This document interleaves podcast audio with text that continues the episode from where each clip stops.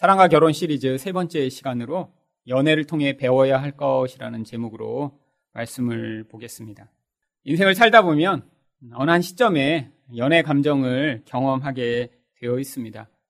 물론 실제로 연애를 하는 경우도 있고 또 아직 연애를 하지 못하는 경우도 있겠지만 그래도 이 연애 감정이라는 것은 아주 강렬하기 때문에 누구나 맛보기를 원하고 또 그것들을 경험했을 때 이전의 자신과는 달라진 자신을 발견하게 됩니다.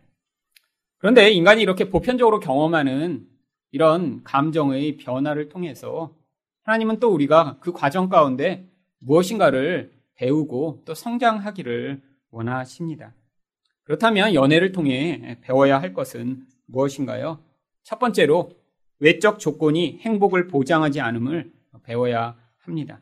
16절과 17절 말씀을 보겠습니다. 라반에게 두 딸이 있으니 언니 이름은 레아요 아우의 이름은 라헬이라. 레아는 시력이 약하고 라헬은 곱고 발이 따오니. 여기에 두 여인이 나옵니다. 그런데 이 두 여인은 여러 가지 면에서 대조적인 사람입니다. 라헬은 곱고 아름답다라고 성경이 이야기를 하고 있는데 이것은 몸매가 아름답고 얼굴도 아름답다라고 하는 뜻입니다. 그러니까 지금으로 말하면 몸짱이고 얼짱인 것이죠. 모든 것이 갖추어진 여인입니다. 옛날에는 뭐 여자가 이렇게 몸도 아름답고 얼굴도 아름다우면 모든 것을 갖춘 것이죠. 그런데 반대로 이 레알은 뭐라고 묘사합니까? 시력이 약하다라고 이야기를 합니다. 여기에 이 약하다라고 표현된 똑같은 단어는 또 병들었다라고도 해석할 수 있는 단어입니다. 다른 말로 이야기하면 레아는 눈이 병들어 동생이 이렇게 몸도 아름답고 얼굴도 아름다운 거에 비해 아름답지 못하다라고 하는 대조적인 모습을 보여주고 있는 것이죠. 이들의 이름에서도 이들이 가지고 있는 그런 육체적 특징이 드러납니다. 라헬이라고 하는 이 여인의 이름은 암양이라는 뜻으로 목축을 하는 아버지 라반이 자기 딸을 볼 때 이렇게 암양처럼 사랑스럽고 또 나에게 이익을 가져오겠다라는 그런 마음으로 라헬이라고 이름을 지었습니다. 그런데 이 언니 레아의 이름의 뜻은 바로 피곤함이라고 하는 뜻입니다. 딸을 보았을 때 그 딸이 너무 피곤하게 보인 거예요. 그래서 딸의 이름을 피곤이라고 지은 것이죠. 결국 그래서 이 17절을 이런 의미를 집어넣어 해석하면 피곤함이라는 뜻을 가진 레아는 눈이 병들었고 암양이라는 뜻을 가진 라헬은 몸짱, 얼짱이었다라고 해석을 할 수 있는 것입니다. 여러분, 사람은 근원적으로 아름다운 것에 끌리게 되어 있습니다. 어떤 아름다운 것이요? 여러분, 외적인 아름다움에 모든 사람들은 다 끌리게 되어 있죠. 어떤 외적인 것이 아니라 내면의 어떤 아름다움에 끌린다라고 하면 그것은 굉장히 성숙한 사람이고요. 또 보기에 좋아야 사귀고도 싶고요. 또 보기에 좋아야 그래야 내가 갖고도 싶고 모든 것이 내 눈에 보기에 좋은 것이 모든 판단의 기본에 있습니다. 여러분 야곱이 가서 두 여인을 만났는데 누구를 사랑하게 되는 것이 정상적일까요? 바로 이쁜 라헬을 사랑하는 것이 아주 정상적입니다. 여러분, 이쁘다는 것은 고대로부터 현대에 이르기까지 모든 여인들이 갖고 싶어 하는 그러한 능력이며 조건입니다. 여러분, 여자에게 있어서 이 아름다움이라는 것은 사실 그 아름다움으로 인해 그 다음에 얻어질 수 있는 굉장히 많은 보상들이 존재하기 때문에 어떻게든지 아름답고자 애쓰는 것이죠. 여러분, 나이가 들었다고 이 아름다움을 포기하시는 그런 여자분이 계신가요? 아, 난 결혼했으니까 더 이상 화장품도 필요 없어. 뭐 이 남편이랑 살 건데 뭐. 그런 여자 아무도 없습니다. 나이가 들어도 더 예뻐지고 싶고요. 피부에 주름이라도 하나 생기면 아, 그거 어떻게든지 피고 싶고. 또 머리에 없던 흰머리라도 하나 나면 어머머머머 어, 내 머리카락이 왜 이렇지? 왜 그래요? 다 사랑받고자 하는 욕구가 있기 때문이죠. 그런데 그 능력을 이런 조건을 이미 가지고 있는 사람이 있고 그렇지 못한 사람이 있습니다. 근데 이렇게 타고난 그 능력으로 말미암아 이 라헬은 사랑까지도 쟁취한 것입니다.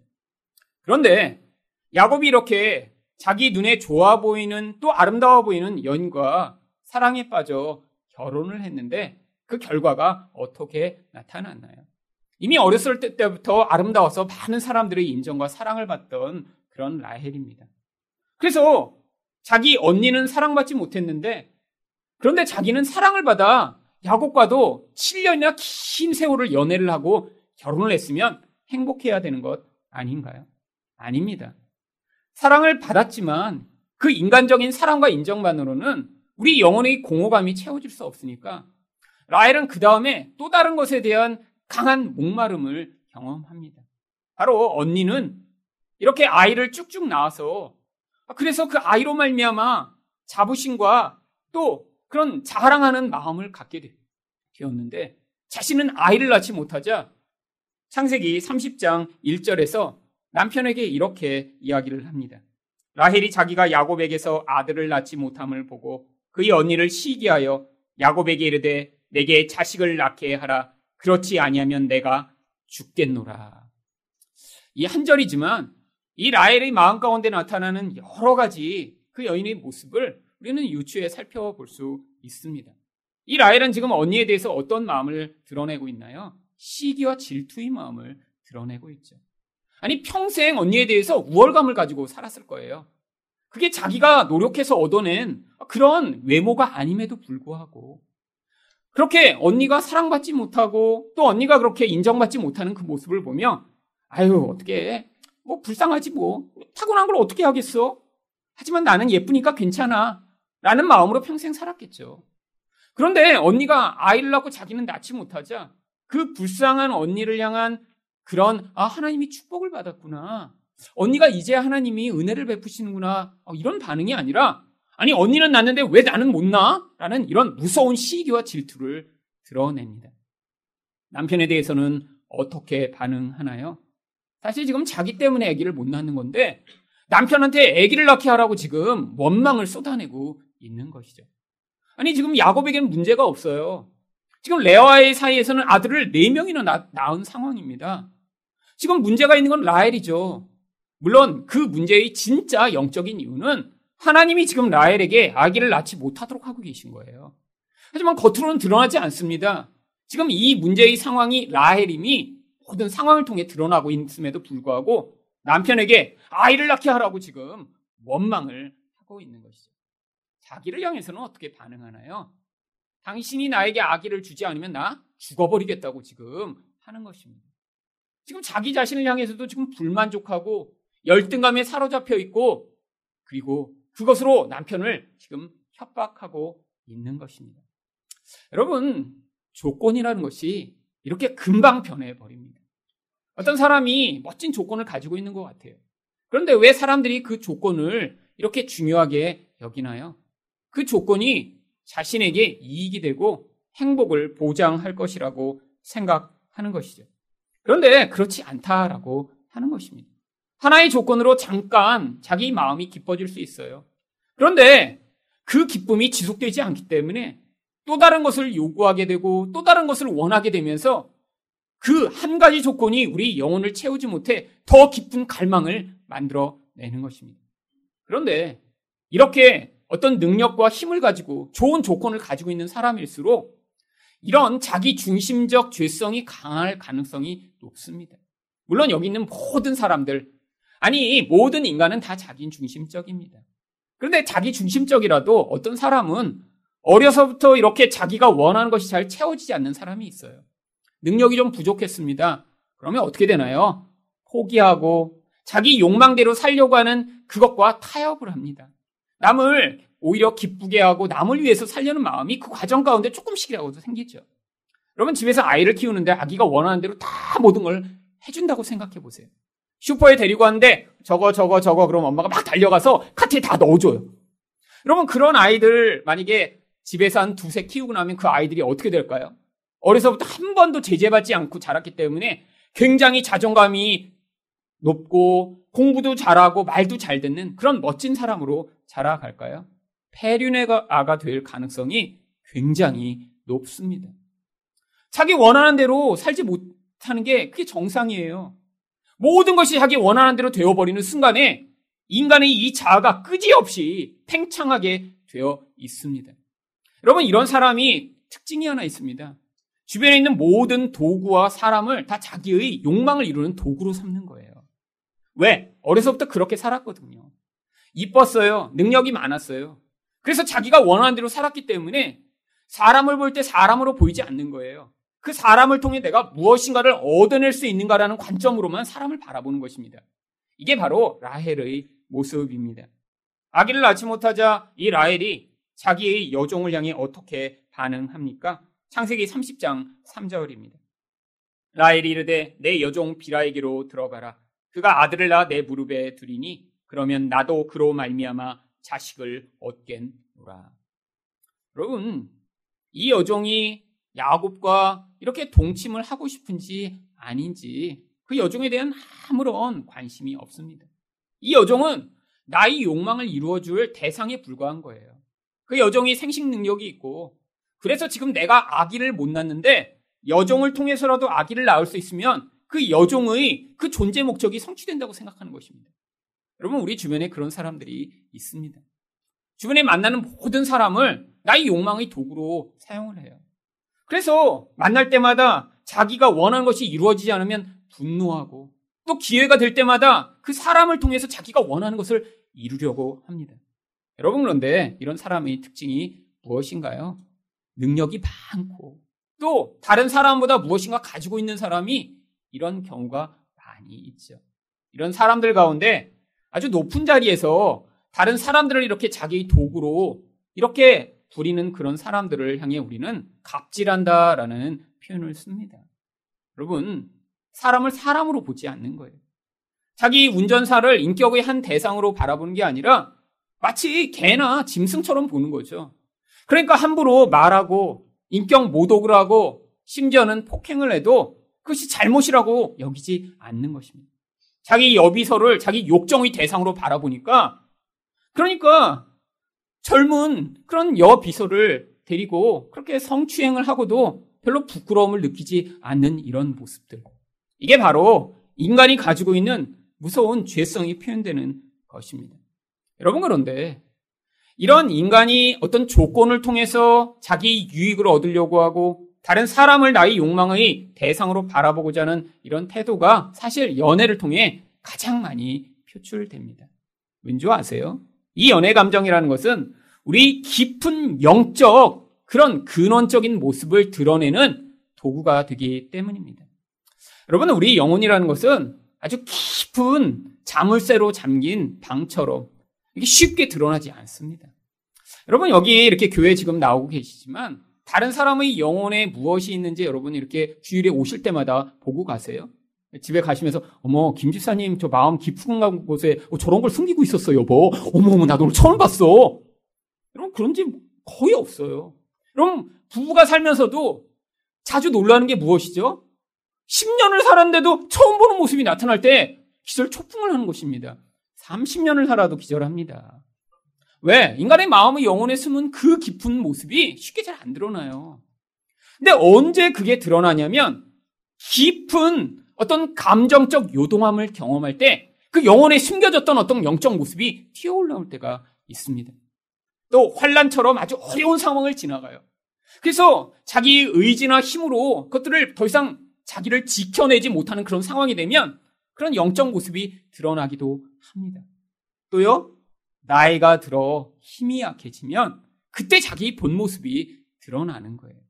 그런데 어려서부터 이런 자기 영적인 숨은 모습이 잘 드러나지 않은 채로 감추고 있다가 언제 이렇게 표출돼서 나오냐면 바로 연애를 할 때 그게 아주 아주 많이 표, 표출돼 나옵니다. 왜죠? 이 연애라는 것은 아주 깊은 감정적 요동함을 우리에게 가져오는 그런 도구기 때문이죠. 여러분, 지금 이제 나이가 드셔서 연애하면 이렇게 텔레비에서 본 연애 장면만 기억이 나지 내가 이렇게 연애를 했나? 이렇게 생각하는 분들이 여기 분명히 계시죠. 그래도 30년 전의 과거로 돌아가 그때 이렇게 어떻게 감정이 요동했는지를 한번 기억을 하시면 여러분 그때 한 가지 감정만이 연애할 때 들지 않으셨을 것입니다. 여러분 연애하면요 다양한 감정이 우리 안에서 다 튀어 올라옵니다. 단순히 연애한다 그래서 사랑의 감정만 있는 게 아니에요. 그때 어떤 감정이 또 튀어 올라오죠? 분노도 쉽게 납니다. 상대방이 내가 원하는 것을 해주지 않고 그러면 분노가 치밀어 올라요. 또 그때 쉽게 경험하는 게 질투라는 감정이죠. 그래서 아니 갑자기 나를 좋아한다고 하는 남자가 딴 여자를 이렇게 쳐다보고 있으면 갑자기 속에서 확 질투가 올라와요. 여러분 그뿐 아닙니다. 아니 전화를 했는데 안 받으면 어때요? 여러분 집에 이렇게 전화했는데 한번 안 받다고 막 집에 앞에 달려가서 너 왜 안 받아 막 이러고 안 그러는데 연애할 때는 막 계속 확인하고 싶어요 끊임없이 안에서 질투, 소유욕, 분노, 사랑 이런 모든 감정들이 결부돼서 튀어올라오는 이런 상황. 여러분 그런데 이런 상황 가운데 가장 현저하게 드러나는 한 가지 모습이 뭔지 아세요? 상대방이 가지고 있는 어떠한 그런 능력이나 모습을 통해 나의 유익을 취하고자 하는 그런 욕구가 우리한테 굉장히 많이 표출돼 나오는 것입니다. 여러분 그런데 이런 관점으로 상대방을 바라보기 시작할 때 문제가 생깁니다. 여러분 연애가 그냥 남자고 여자니까 그냥 연애를 하는 건가요? 나이가 들었으니까 그냥 이렇게 아무하구나 쉽게 연애를 할 수 있나요? 아니에요. 다 조건을 지금 따지는 것입니다. 키도 따져보죠. 이렇게 하면 아 키가 이렇게 되니까 나랑 맞는 것 같아. 또 얼굴도 아 저 정도 얼굴은 괜찮은 것 같아. 그 다음에 이렇게 얘기를 해보다 보니까 아, 집안도 뭐 이 정도면 괜찮은 것 같아. 여러 가지 조건들이 맞으면 그때 이제 눈짓을 보내는 것입니다. 이렇게 이렇게. 근데 그것도 서로 맞아야 돼요. 눈짓을 이렇게 이렇게 했는데 저쪽에서 어, 눈에 뭐 들어갔어요? 이렇게 반응하면 연애가 안 돼요. 근데 내가 이렇게 이렇게 이렇게 하고 쳐다보는데 저쪽도 이렇게 이렇게 이렇게 쳐다봐서 남들이 알지 못하는 사이에 그게 서로 오고 가서 맞아야 됩니다. 나는 이렇게 이렇게 했는데 딴 남자들이 다 봤어. 그러면 또 이거 연애가 안 돼요. 그래서 몰래 해야 돼요. 이렇게 하는데 저쪽도 어, 하면서 서로 그게 서로 이렇게 아주 오묘하게 맞아 떨어져야 그때부터 연애가 되는 거예요. 신비한 과정입니다. 근데 여러분 그 과정까지 이게 그래서 아주 어렵습니다. 왜? 나는 이미 스캐닝을 해갖고 그 사람의 조건들을 확인했는데 그래서 괜찮을 것 같았는데 저쪽에서는 나를 바라보며 그 자신이 생각하고 있는 그 조건과 맞지 않으면 차단해 버리거든요. 제가 20대 때 저한테 이렇게 사인을 보내던 자매들이 여럿이 있었습니다. 어떤 여학생은 저한테 이렇게 아주 커다란 천사가 그려 있는 열쇠고리를 이렇게 선물을 하더라고요. 그래서 제가 그 열쇠고리를 제 가방에다 이렇게 너무 커서 열쇠로 매달고 다니기는 힘들어서 제 가방에다 매달고 다녔어요. 이렇게 천사 그림이 있고 그래서. 그랬더니 어떤 다른 애가 오더니 그거 어디서 나셨냐는 거예요. 그거 어디서 나셨냐고. 그래서 어? 이거 어떤 애가 줬다 그랬더니 그거 매달고 다니면 걔랑 지금 걔를 좋아한다는 표시를 하시는 거 아니냐고. 아, 그거가 아니라 이거 그냥 너무 커서 호주에 놓지 못해서 겉에 매달았더니 아, 그러시면 안 된다고 막. 아, 저는 그렇게 받아들이지 않았는데 여럿이 유심히 보고 있었던 거죠. 없던 새로운 열쇠고리가 안에 거기서 달랑달랑 매달리고 있는데 그래서 와서 궁금해서 물어본 거예요. 제가 그걸 그때는 파악을 못했습니다. 아, 걔가 이거 사인으로 보낸 거구나. 그래서 당장 뛰었어요. 그래갖고 또 딴 사람들이 오해할까봐. 여럿이 눈짓을 했는데 제가 그 눈짓에 반응하지 않으면 안 되는 거죠. 여러분 마찬가지입니다. 근데 다 어떤 조건으로 시작하나요? 내가 볼 때 좋아 보이는 어떤 조건들을 다 가지고 시작을 하는 거예요. 그래서 연애가 시작됐는데 그래서 그 조건이 있었더니 그 연애가 행복한가요? 아, 나는 키 170 이하는 아, 난 사귀지 않을 거야. 이렇게 생각하고 있는 자매가 있다고 생각해 보세요. 그래서 키 큰 형제랑 사귀었더니 너무너무 행복한가요? 아니라는 거예요. 여러분 다 시작 조건에 불과합니다. 아니 키가 커서 좋을 수는 있죠. 하지만 그게 정말로 관계를 행복하게 만드는 조건이 되지 못한다는 것을 사실 성도는 깨달아야 돼요. 여러분, 근데 이 연애를 하면서도 이것을 깨닫지 못하는 사람들이 있습니다. 그러면 어떻게 되나요? 그 다음에도 계속해서 조건을 따라 사람을 찾기 시작해요. 여러분, 근데 그게 어떤 문제를 가져오나요? 이런 연애의 과정을 통해서도 이것을 깨닫지 못하면 그 다음에 결혼 상대자로 어떤 사람을 찾거나 아니 그 이후에 결혼을 한 다음에도 배우자를 바라보며 이 사람이 이런 이런 조건을 갖지 못했기 때문에 내가 불행한 것이라고 생각하는 사람들이 아주 많이 있는 것입니다. 여러분, 이렇게 결혼한 사람들이 배우자에 대해 가지는 많은 불만들이 있습니다. 여러분도 그러시죠? 하지만 불만이 있어도 쉽게 그 불만을 이 있다고 헤어질 수 있는 게 아니기 때문에 사실 살고 있는 경우가 많이 있죠. 하지만 여러분 배우자에 가지는 그 불만의 이유들을 한번 생각해 보세요. 대부분 상대가 이런 조건을 가지고 있으면 좋겠다라고 하는 그런 조건인 경우가 많이 있습니다. 여러분, 세상 여자들을, 세상 남자들은 그 조건이 굉장히 명확해요. 여러분, 세상 여자들이 남편에게 기대하는 것이 무엇인가요? 바로 내가 편리한 생활, 안정된 생활을 할 수 있도록 더 많은 돈을 벌어오면 좋겠다라는 것이 바로 세상 여자들이 기대하는 남편의 조건입니다. 그럼 많은 사람들이 그런 것 때문에 고통을 해요. 근데 그 욕구가 채워질 수 있나요? 한 달에 천만 원을 벌어다 주면, 아, 우리 남편 너무 이렇게 많이 돈을 벌어와서 내가 행복해요. 감사해요. 이런 마음을 가지고 사나요? 아니에요. 삶의 수준이 올라갈수록 욕구는 점점점 커지고요. 그걸 통해 더 채우고자 하는 그 욕망이 커지면서 상대적 빈곤함을 느끼는 거죠. 여러분, 남자들은 자기 아내를 어떤 욕구의 대상으로 바라보나요?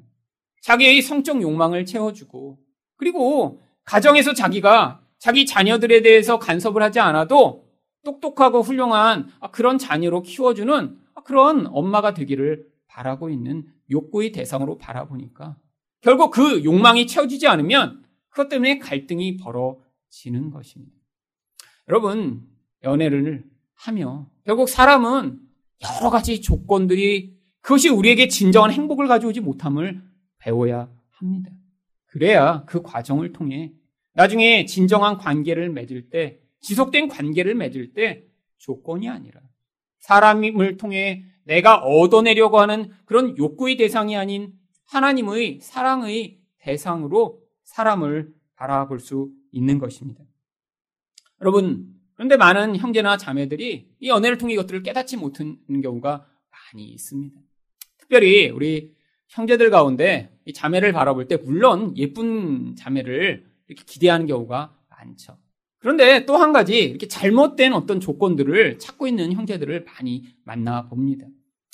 외적인 조건뿐 아니라 내적으로도 굉장히 감정이 이렇게 안정된 그런 자매를 만나기를 원해요. 왜냐하면 남자들은 기본적으로 이성적입니다. 그러니까 여자가 이렇게 감정을 요동하는 것을 경험하면 어떻게 해야 될지를 몰라요. 갑자기 여자가 말하다가 운다. 그러면 남자가 어떻게 해야 될지를 몰라요. 그러면 굉장히 당황합니다. 그래서 여자를 만났는데 여자가 이렇게 감정으로 요동하는 것 같으면 아, 다음에는 감정이 요동하지 않는 그런 여자를 찾아야겠다라고 또 다른 조건을 만들어 내는 것이죠. 여러분 청년 가운데 그런 여자를 찾고 있다면 여러분 그냥 바울처럼 독신으로 사시길 바랍니다. 여러분 여자는 죽을 때까지 그런 감정의 안정함을 가질 수가 없어요. 여러분 감정이 주도되기 때문에 논리적으로 말을 하는 것이 잘 통하지가 않습니다. 근데 이걸 못 배우면 계속해서 엉뚱한 조건을 찾는 거죠. 자기 배우자가 되는 사람이 어, 왜 이렇게 자꾸 울어? 왜 이렇게 자꾸 요동해? 왜 이렇게 자꾸 마음이 이렇게 견고하지 못해? 라고 생각하며 아, 나는 이렇게 요동하지 않는 그런 사람이면 좋겠다라고 하는 잘못된 기대를 하는 것입니다. 여러분, 여자들이 또 이렇게 연애할 때 어떤 남자를 기대하나요? 좀 듬직하고 믿을만하고 또 성숙한 남자를 기대하는 경우가 많습니다. 여러분, 그런데 결혼도 안 한 남자가 어떻게 이렇게 성숙하고 듬직할 수 있나요? 그런 남자는 없습니다. 여러분, 그러니까 여자들이 결혼하고 나서 황당한 거예요. 아니, 좀 나이 좀 먹어서 정신 좀 차린 줄 알았는데 집에 가면 맨날 게임이나 하고 앉았고. 그러니까 여자들이 황당해서 말을 못 하는 거죠. 여러분, 40살이 돼도 여전히 어린애 같은 모습을 보이는 게 그게 남자의 진짜 모습입니다. 근데 자꾸 남편을 바라보며 자기 아빠의 기준으로 바라보는 거예요. 그 아버지도 원래 그랬는데 애 키우고 살고 엄마한테 계속해서 야단 맞다가 결국 조금 그렇게 변한 거예요. 여러분, 그런 모습을 보다가 남편을 보니 황당한 거죠. 여러분, 근데 그러니까 이런 조건도를 가지고 그 조건으로 배우자를 바라보기 시작할 때 거기서 문제가 생기는 것입니다. 여러분, 그런 조건들이 우리를 행복하게 만드는 것이 아닙니다. 외적인 조건이나 내적인 조건이나 어떤 사람이 가지고 있는 무엇 때문에 인간이 행복한 것이 아니라 인간이 행복하기 위해서는 우리 안에 있는 이 자아가 죽임을 당하고 하나님이 주시는 사랑이 우리 안에 채워져야 인간이 온전한 관계를 맺을 수 있는 것이에요. 어떤 사람이 어떤 조건이 조금 모자라다라고 하고 어떤 사람이 내가 볼 때 내가 기대하는 어떤 모습을 갖추지 못했을지라도 그 사람이 하나님을 사랑하고 또 그 사랑의 근거에 하나님의 사랑을 베풀려고 애쓰고 의존하고 살아가는 모습이 보이신다면 바로 그 사람과 연애를 하고 그 연애의 관계가 깊어져 결혼이라는 그런 과정으로 나아가는 것이 가장 이상적이고 바람직한 것입니다. 여러분, 여기에 지금 교회 다니지 않는 예수 믿지 않는 형제나 자매를 사귀고 있는 분이 있을지도 모릅니다. 여러분 그런데 연애를 할 때 바로 그 점을 고려해야 돼요. 물론 예수 믿지 않는 사람과도 연애를 할 수 있습니다. 하지만 여러분 거기엔 전제가 있습니다. 그 사람이 예수 그리스도와 또 기독교에 대해 너무 적대적이에요. 하나도 마음을 열지 않아요. 계속 반대하며 나에게 절대로 그 이야기를 하지 마라고 반대하고 있는데 여러분이 끊임없이 관계를 맺고 계시다면 여러분의 인생에서 가장 중요한 부분을 지금 이야기하지 않은 채로 어쩌면 지금 당장 여러분이 느끼는 감정적 만족만을 위해 상대를 이용하고 있는 것입니다. 여러분, 진정한 사랑은 그런 게 아니에요. 여러분, 연애를 통해 얻고자 하는 이런 자극, 이런 쾌락, 이런 감정적 만족이 아니라 사실은 이 연애는 더 깊은 관계로 나아가는 과정인데 이 과정 가운데 상대방이 이런 가장 중요한 부분을 공유할 수 없는데 계속 그냥 관계를 맺고 있다면 지금 이 관계는 앞으로 계속해서 발전되고 열매를 맺을 가능성이 없는 것이죠. 두 번째로 연애를 하며 배워야 할 것은 무엇인가요? 정욕에 사로잡히면 분별력을 잃어버림을 배워야 합니다. 18절과 19절 말씀입니다. 야곱이 라헬을 더 사랑함으로 대답하되 내가 외삼촌의 작은 딸 라헬을 위하여 외삼촌에게 7년을 섬기리이다. 라반이 이르되 그를 내게 주는 것이 타인에게 주는 것보다 나으니 나와 함께 있으라. 지금 이 야곱은 지금 라헬에 대한 강렬한 연애 감정에 사로잡혀 있습니다. 그러니까 자기가 먼저 가서 조건을 이야기합니다. 7년 동안 섬기겠다고 이야기를 하죠. 여러분 당시에 고대 문헌에 의하면 여자에 대한 신부값이 일반적으로는 1년 정도의 품삯 정도면 가능했다고 합니다. 물론 이제 평균이고요. 아주 이쁘고 아주 아기도 잘 나올 것 같고 또 튼튼한 여자의 경우에는 값이 올라가겠죠. 여러분 내지 이 7이라는 숫자는 어떤 숫자인가요? 완전수예요. 거부할 수 없는 거예요. 아, 누군가 물건이 있는데 경매에 나왔어요. 근데 10만 원 정도면 되는 값어치인데 어떤 사람이 어 나 70만 원 낼게요. 어 그런 경우 가끔씩 있잖아요. 그게 너무너무 탐이 나요. 그래서 아무도 경쟁을 하지 못하도록 내가 그냥 선점해 버리는 것입니다. 지금 야곱이 그런 거예요. 지금은 돈이 없어요. 그러니까 뭘로 해요? 자기 노동력으로 바치는 거죠. 그래서 내가 7년을 섬기겠다라고 쏟아 붓습니다. 여러분, 지금 이 사랑의 강렬한 힘으로 무엇인가 강렬하게 원하는 것을 얻어내고자 하는 거죠. 근데 대부분 이런 마음 때문에 사람이 다 결혼을 하게 됩니다. 여러분 결혼할 때 요즘은 이 결혼이 이렇게 자꾸 뒤로 늦춰지면서 다 결혼을 안 하는 이유가 무엇인가요? 이 결혼이 가져오는 그런 결과와 의무가 너무 크게 여겨져서 그래요. 근데 예전에는 사실은 그런 것보다 당연히 결혼해야 되니까 이 결혼이 가져오는 그런 이익만을 생각하며 아, 내가 결혼하면 행복하겠다. 아, 결혼하면 나 이제 더 이상 외롭지 않아. 이런 마음으로 결혼으로 뛰어들었죠. 그런데 사실 그 정욕적인 사랑에 빠지면 무엇이 불가능하나요? 정상적인 판단이 불가능합니다. 야곱 입장에선 자기 인생의 7년을 쏟아 부었는데 그랬더니 라반이 정말로 정직하게 이 야곱을 향해 반응했나요? 그렇지 않습니다. 그런 눈에 먼 야곱을 이 라반은 또 속이는 것이죠. 20절 말씀입니다. 야곱이 라헬을 위하여 7년 동안 라반을 섬겼으나 그를 사랑하는 까닭에 7년을 며칠같이 여겼더라.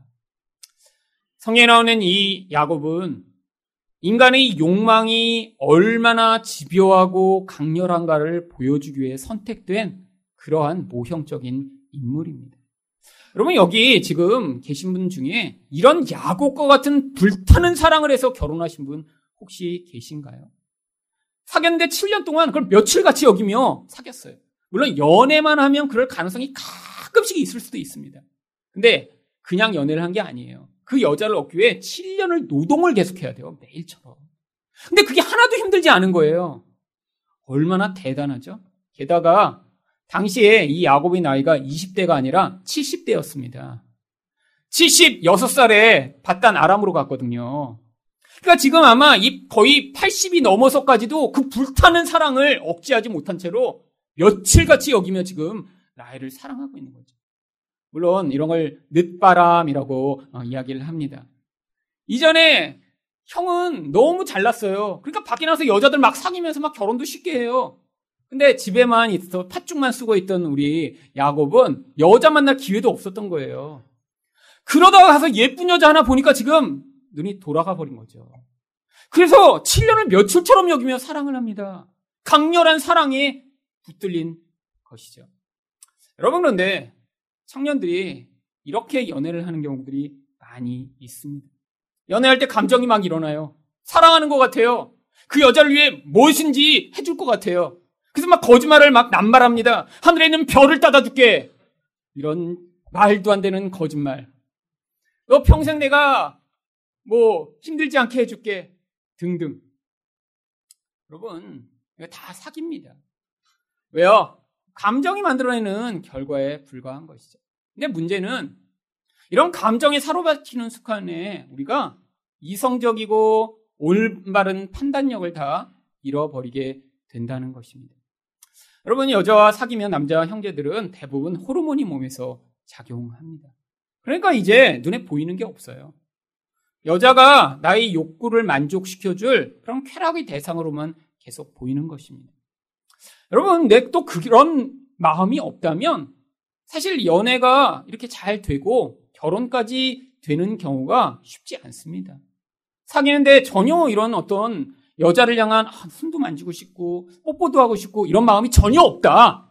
어, 이것도 굉장히 문제예요. 왜요? 사실은 이 연애라는 고통스러운 그 과정을 지나가는데 사실 마약을 맞은 것처럼 흥분이 되지 않고는 사실 그 과정을 지나가서 결혼으로 꼬리를 못 해요. 이성적인 판단으로만 사실 둘이 만났다고 생각해 보세요. 그러면 상대의 단점이 크게 보이겠죠. 상대가 그렇게 사랑스럽게 여겨지지 않겠죠. 뭐 별을 따다 줄게 이런 얘기 절대 안 하겠죠. 그러면 그 연애가 계속해서 지속되는 게 어렵습니다. 그런데 호르몬에 사로잡히면서 사실은 남자들이 여자를 계속해서 자기 욕망을 취할 대상으로 바라봅니다. 그래도 옛날에는 어느 선이라는 게 있었어요. 선. 어떤 선이죠? 결혼 전에는. 여러분, 근데 요즘은 어떤가요? 이 선이 다 무너져 버렸습니다. 여러분, 예수 믿는 사람이나 예수 믿지 않는 사람이나 똑같아져 버렸어요. 상대방이 내 욕망이 대상이니까 어떻게든 내가 그 사람과 관계를 맺어 어떻게든 잠을 자는 게 모든 남성의 목적처럼 되어버렸고요. 그리고 그것이 너무 자연스럽고 자랑스러운 이야기가 되어버렸습니다. 여러분, 이렇게 교회 청년들이, 신실하다는 청년들이 이렇게 결혼을 하는데, 이렇게 배가 이렇게 불러갖고 결혼하는 경우도 요즘 많이 있습니다. 그런 경우에는 결혼식을 가보면 대부분 신부 드레스가 이렇게 쫙 달라붙는 드레스가 아니라 이렇게 펑퍼짐한 드레스를 주로 입습니다.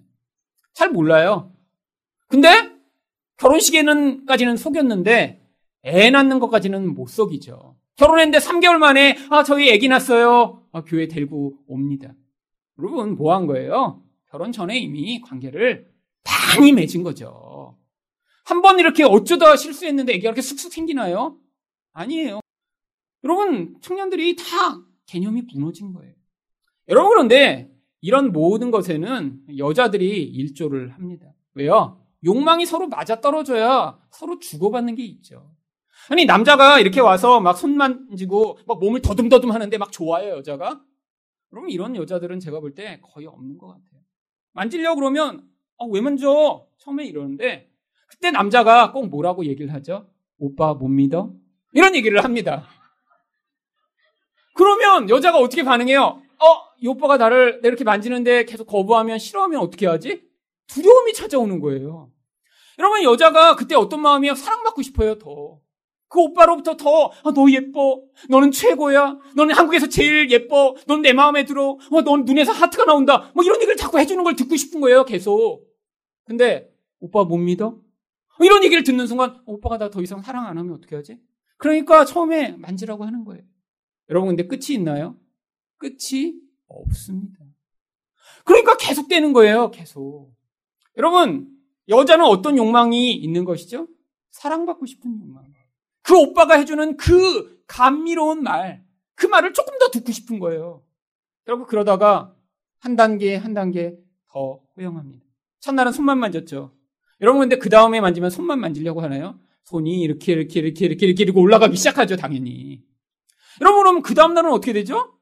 막 여기로 들어가려고 그러고 막 여러분 그래서 꼭 여자들이 데이트를 할 때는 목 폴라 같은 걸 입고 여기다 줄로 점 매고 그 다음에 여기 단단한 이런 갑옷 같은 것을 입고 나가지 않는 한 사실은 쉽지 않아요.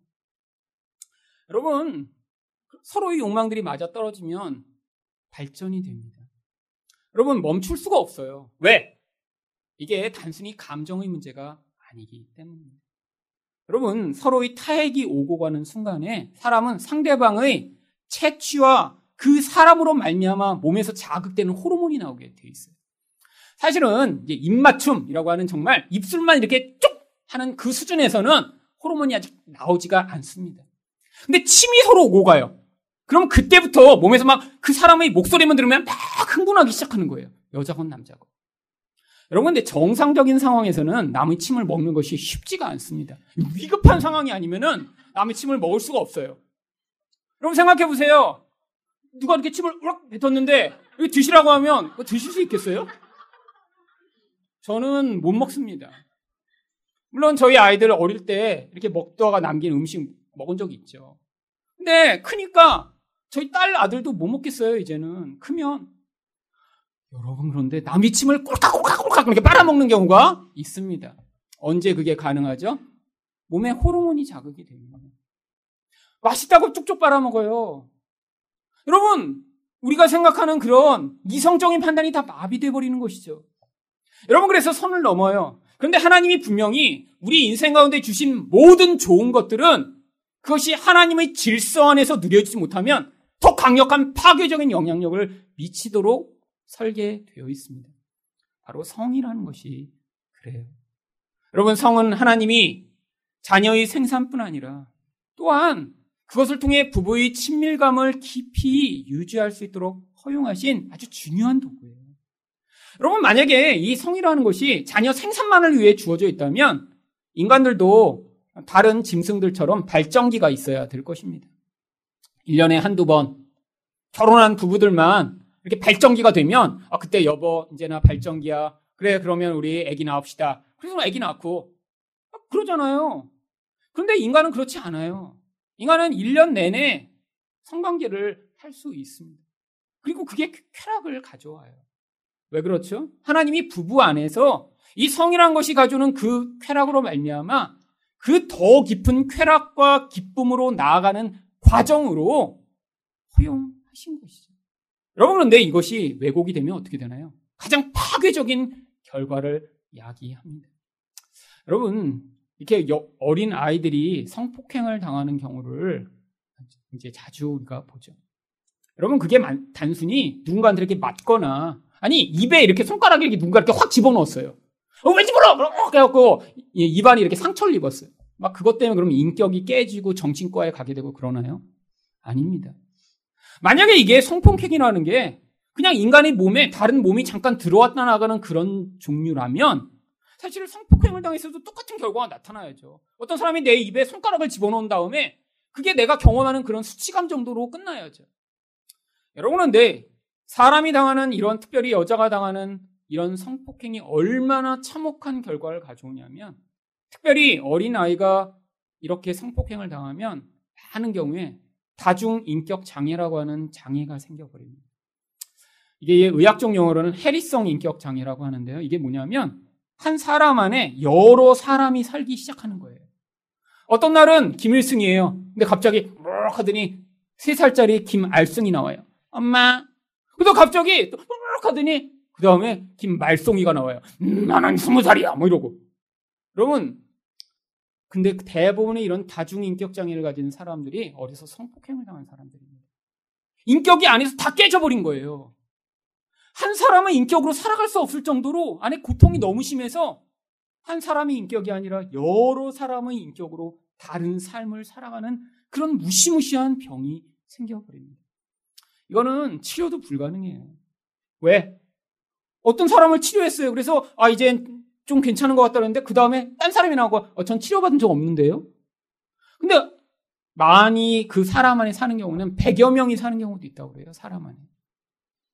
얼마나 무서운 영향력을 미치면 이럴까요?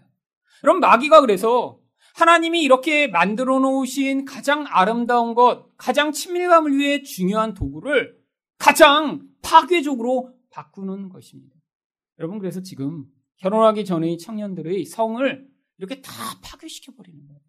왜? 나중에 그것이 가져오는 진짜 기쁨과 만족으로 가지 못하고 그 안에 죄책감이 결부되고 그 안에 잘못된 쾌락이 결부되고 그래서 나중에 가정을 이루어도 파괴적인 결과가 나타나 하나님이 원하시는 그런 온전한 관계가 이루어지지 못하도록 만들고자 이렇게 마귀가 영향력을 미치는 것이죠. 여러분, 그 대표적인 모습이 바로 성경에 나옵니다. 사무엘사 13장 1절과 2절 말씀입니다. 그 후에 이 일이 있으니라. 다윗의 아들 압살롬에게 아름다운 누이가 있으니 이름은 다말이라. 다윗의 다른 아들 암논이 그를 사랑하나 그는 처녀이므로 어찌할 수 없는 줄 알고 암논이 그의 누이 다말 때문에 울화로 말미암아 병이 되니라. 상사병이라고 하는 병이 된 거죠. 그런데 여러분 여기 이상한 구절이 있습니다. 처녀이므로 어찌할 수 없는 줄을 알고. 여러분 처녀라서 어떻게 하지 못한다는 게 무슨 얘기죠? 사실 지금 처녀라 지금 그 여인을 육적으로 사랑하고 있는데 처녀를 건드리면 사실 그게 가한음으로 죽임을 당하거든요. 그러니까 지금 그 얻지 못하는 그 욕망에 의해 병이 들어버린 거예요. 그런데 그것들을 어떻게 풀어버리나요? 사무엘하 13장 14절입니다. 자기가 아프다고 그래서 아버지에게 요청해서 다말을 자기 집에 오라고 시킵니다. 종들을 다 내보내고 나서 사무엘하 13장 14절에서 암논이 그 말을 듣지 아니하고 다말보다 힘이 셈으로 억지로 그와 동침하니라. 강간을 해버려요. 그런데 그 다음에 더 무서운 짓을 합니다. 사무엘하 13장 15절입니다. 그리하고 암논이 그를 심히 미워하니 이제 미워하는 마음이 전에 사랑하던 사랑보다 더한지라. 암논이 그에게 이르되 일어나 가라 하니. 아니 이렇게 이전에 사랑한 데 놓고 왜 강간하고 나선 이렇게 미워하여 다말을 쫓아내는 것이죠. 여러분 지금 사람의 욕망을 통해 그 안에 있는 이 죄책감이 같이 결부돼서 튀어올라오기 때문에 자기 욕망은 지금 다 이루었습니다. 욕망을 이루고 나니까 자기 사, 누이 동생이죠 배달은 하여튼 누이 동생을 강간했다는 것에 대한 이 죄책감이 너무너무 커지면서 또 그것으로 말미암아 자기가 겪게 될 그런 결과에 대한 두려움이 커지면서 이 여인을 쫓아버린 것이죠. 여러분 이게 대부분의 남자들이 사실은 연애할 때 경험하는 과정입니다. 여러분 이게 바로 파괴적인 결과를 가져오는 것이죠. 여러분 인간의 욕망이라는 것은 절대로 채워질 수 없습니다. 그런데 이 20대 때 우리 청년들이 이런 욕망을 통해 아, 내 욕구가 나를 이렇게 사로잡으면 나는 정상적인 판단과 결정이 불가능한 존재라는 사실을 깨닫고 하나님, 제가 정말 사랑이 아닌 나의 욕망에 의해 다른 사람과 반응하지 않도록 저를 지켜주시고 붙들어 달라고 하나님을 의존하지 아니하면 결국 이런 성이 다 불나는 이 시대 가운데 이런 참혹한 결과를 나타내는 경우들이 많이 있습니다. 여러분, 이 성이라는 것은 앞으로 몇 주 후에 다루겠지만 사실 단순히 육체의 한 부분에 매어 있는 것이 성이 아닙니다. 하나님이 인간에게 성을 주신 이유는 이 성을 통해 단순히 관계적 친밀감만이 아니라 바로 하나님 백성을 영적으로 생산해 낼 수 있는 영적 영향력을 미칠 도구로 성을 허락하신 거예요. 그렇기 때문에 이 성이 파괴되고 왜곡되면 영적으로 인간의 근원이 흔들리게 되어 있는 것입니다. 그러면 여기 계신 분들도 결혼을 했지만, 아니, 자기 아내가 있고 남편이 있지만, 이 성적인 부분에서 절제하지 못하고 성적인 부분에서 온전한 그런 관계를 맺고 있지 못한 분이 있을 수 있죠. 여러분, 그것은 인간의 영혼 안에 있는 잘못된 그런 영향력이 그 영적 영향력으로 표출되기 때문에 나타나는 결과인 것입니다. 여러분, 청년일 때 사실 이걸 배워야 돼요. 아, 내 영혼이라는 것이 이렇게 이 욕구에 사로잡히면 나는 정상적인 삶을 살 수가 없구나. 하나님 나를 도와주시고 내 영혼을 다스려 주시고 하나님 그 안에서 제가 온전한 삶으로 나아갈 수 있도록 은혜를 달라라고 자기 상황을 깨닫고 자기 연약함을 고백하며 사실 이런 파괴적인 결과로 나의 삶이 나아가지 않도록 여러분들이 반응하셔야 되는 것입니다. 마지막으로 연애를 하며 배워야 할 것은 무엇인가요? 우상 숭배의 결과를 배워야 합니다. 21절부터 23절까지 말씀입니다. 야곱이 라반에게 이르되 내 기한이 찼으니 내 아내를 내게 주소서 내가 그에게 들어가겠나이다. 라반이 그곳 사람을 다 모아 잔치하고 저녁에 그의 딸 레아를 야곱에게로 데려가며 야곱이 그에게로 들어가니라.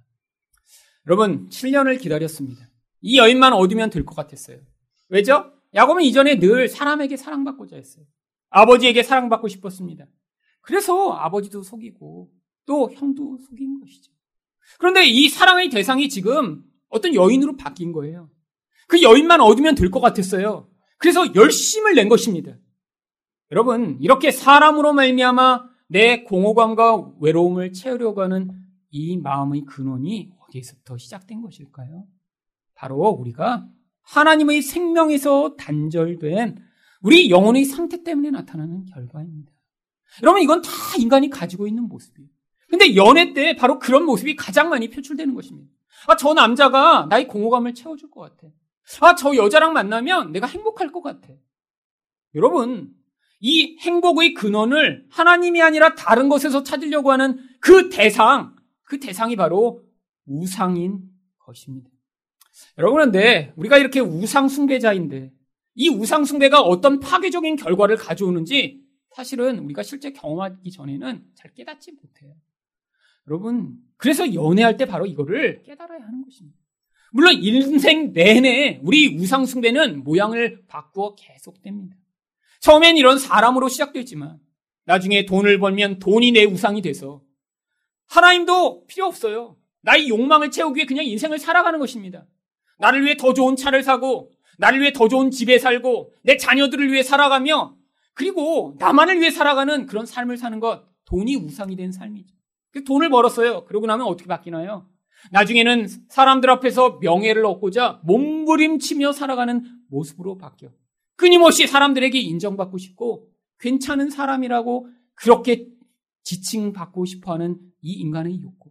그런데 이런 우상숭배적 욕구가 가장 먼저 시작되는 것이 바로 이런 연애를 통한 사람을 나의 우상으로 삼는 태도인 것입니다. 여러분은 내 연애할 때 어떤 사람이 이렇게 나를 행복해 줄 것이라고 생각하지만 정말 채워지나요? 아닙니다. 그래서 연애의 대상자가 자주자주 바뀌는 거죠. 물론 이렇게 연애를 쭉 못하는 사람들은 못하는 경우도 있습니다. 왜죠? 두려움 때문에도 못하고 상황 때문에도 못할 수도 있지. 근데 연애를 또 자주 하는 사람들은 계속 바뀌면서 자주 해요. 근데 왜 자주 하는 거죠? 한 사람이 채워주지 못하니까요. 아, 이 사람 아닌가 보다. 또 다른 사람을 찾고, 또 다른 사람을 찾고, 끊임없이 사람을 우상으로 삼아 그 우상으로부터 말미암는 쾌락과 기쁨을 얻고자 하는 것입니다. 여러분, 이 근원적인 태도를 배우지 못하면 죽을 때까지 이 우상 숭배에서 벗어날 수 없는 것입니다. 여러분, 야곱이 이렇게 아버지의 사랑을 받고자 했는데 그게 좌절되고 나니까 이제 여자를 향해서 그 우상 숭배적 경향성을 드러냈는데 7년이나 자기 인생을 투자했지만 그 결과가 무엇으로 나타났나요? 25절입니다. 야곱이 아침에 보니 레아라. 레아가 주어진 거예요, 레아가. 여러분, 히브리어 원문으로 읽으면 아침이 되었습니다. 보십시오! 레아입니다. 이렇게 되어 있어요. 지금 다 와서 봐봐. 여기 지금 레아가 였어요, 레아가. 봐! 보세요! Behold! 여러분, 그게 바로 인생이라는 거예요. 내가, 아, 이게 날 채워주겠지? 이 사람이 나를 채워주겠지? 열망하여 그 대상을 향해 나의 모든 것을 쏟아부었지만 그 대상이 어떻게 변하는 것입니까? 그것 때문에 너무너무 인생이 피곤해지는 거예요. 여러분, 사실 결혼이 그러셨죠? 그 남자 때문에 내가 행복할 거라고 생각해서 결혼했는데 그 남자 때문에 얼마나 많이 우셨나요? 여러분, 자녀가 그렇죠? 아, 이 아이만 나오면 이 아이 때문에 행복할 줄 알았는데 그 자녀 때문에 얼마나 피곤하고 고통스러워 우셨나요? 여러분, 이게 바로 우상숭배가 만들어내는 결과라는 거예요. 여러분, 야곱의 이야기를 통해 성경은 너희 영혼을 진짜 채워줄 그 대상은 하나님이시지 사람이 아니야. 근데 너희는 못 깨달으니까 내가 연애도 하게 하고 결혼도 하게 하고 자녀도 낳게 하고 세상에서 어떤 일도 하게 하며 그 과정을 통해 사람도 돈도 명예도 어떤 것도 나의 영혼을 온전히 채워줄 수 없구나라는 사실을 깨달으라고 우리에게 지금 자꾸 기회를 주고 계신 것입니다. 여러분 청년이 때 이걸 못 깨달으면 나이가 들면 깨달을 수 있나요? 안 된다는 거예요. 여러분 그때부터 시작하셔야죠. 청년의 때 나의 영혼에 있는 이 무서운 우상숭배적 경향성을 깨닫고 하나님 저는 이렇게 사람이 너무너무 중요합니다. 사람으로 체험받고 싶습니다. 인정받고 싶습니다. 하나님 제 영혼을 채워주시옵소서라고 기도하실 때 그 다음에 인생의 과정을 통해 나타나는 다른 종류의 우상숭배적 경향성을 여러분이 분별하여 여러분이 평생 그 우상을 섬기는 그런 비참하고 저질스러운 우상 숭배자의 삶이 아니라 그 우상에서 벗어나 성숙한 하나님의 사람으로서의 삶을 살아가실 수 있는 것입니다. 여러분, 우리 인생이라는 것이 하나님이 이 구원의 과정으로 주신 것이세요. 연애할 때는 연애를 통해, 결혼해서는 결혼을 통해, 아니, 다양한 인생의 여정의 과정을 통해, 하나님 내 안에서 이 나의 욕심이 만들어내는 이 무서운 결과, 하나님 이 파괴적인 결과가 아니라 하나님의 생명과 은혜로 말미암아 정말 사랑하는 삶을 맛보며 하나님의 나라를 확장하는 사람 되게 해달라고 여러분이 기도하실 때 여러분이 연애를 하셨던 연애를 하지 못하건 결혼을 했던 결혼을 하지 못하건 어떠한 상황 가운데 있더라도 바로 그 놀라운 생명으로 말미암는 구원의 은혜를 경험하시는 여러분이 되실 수 있을 것입니다.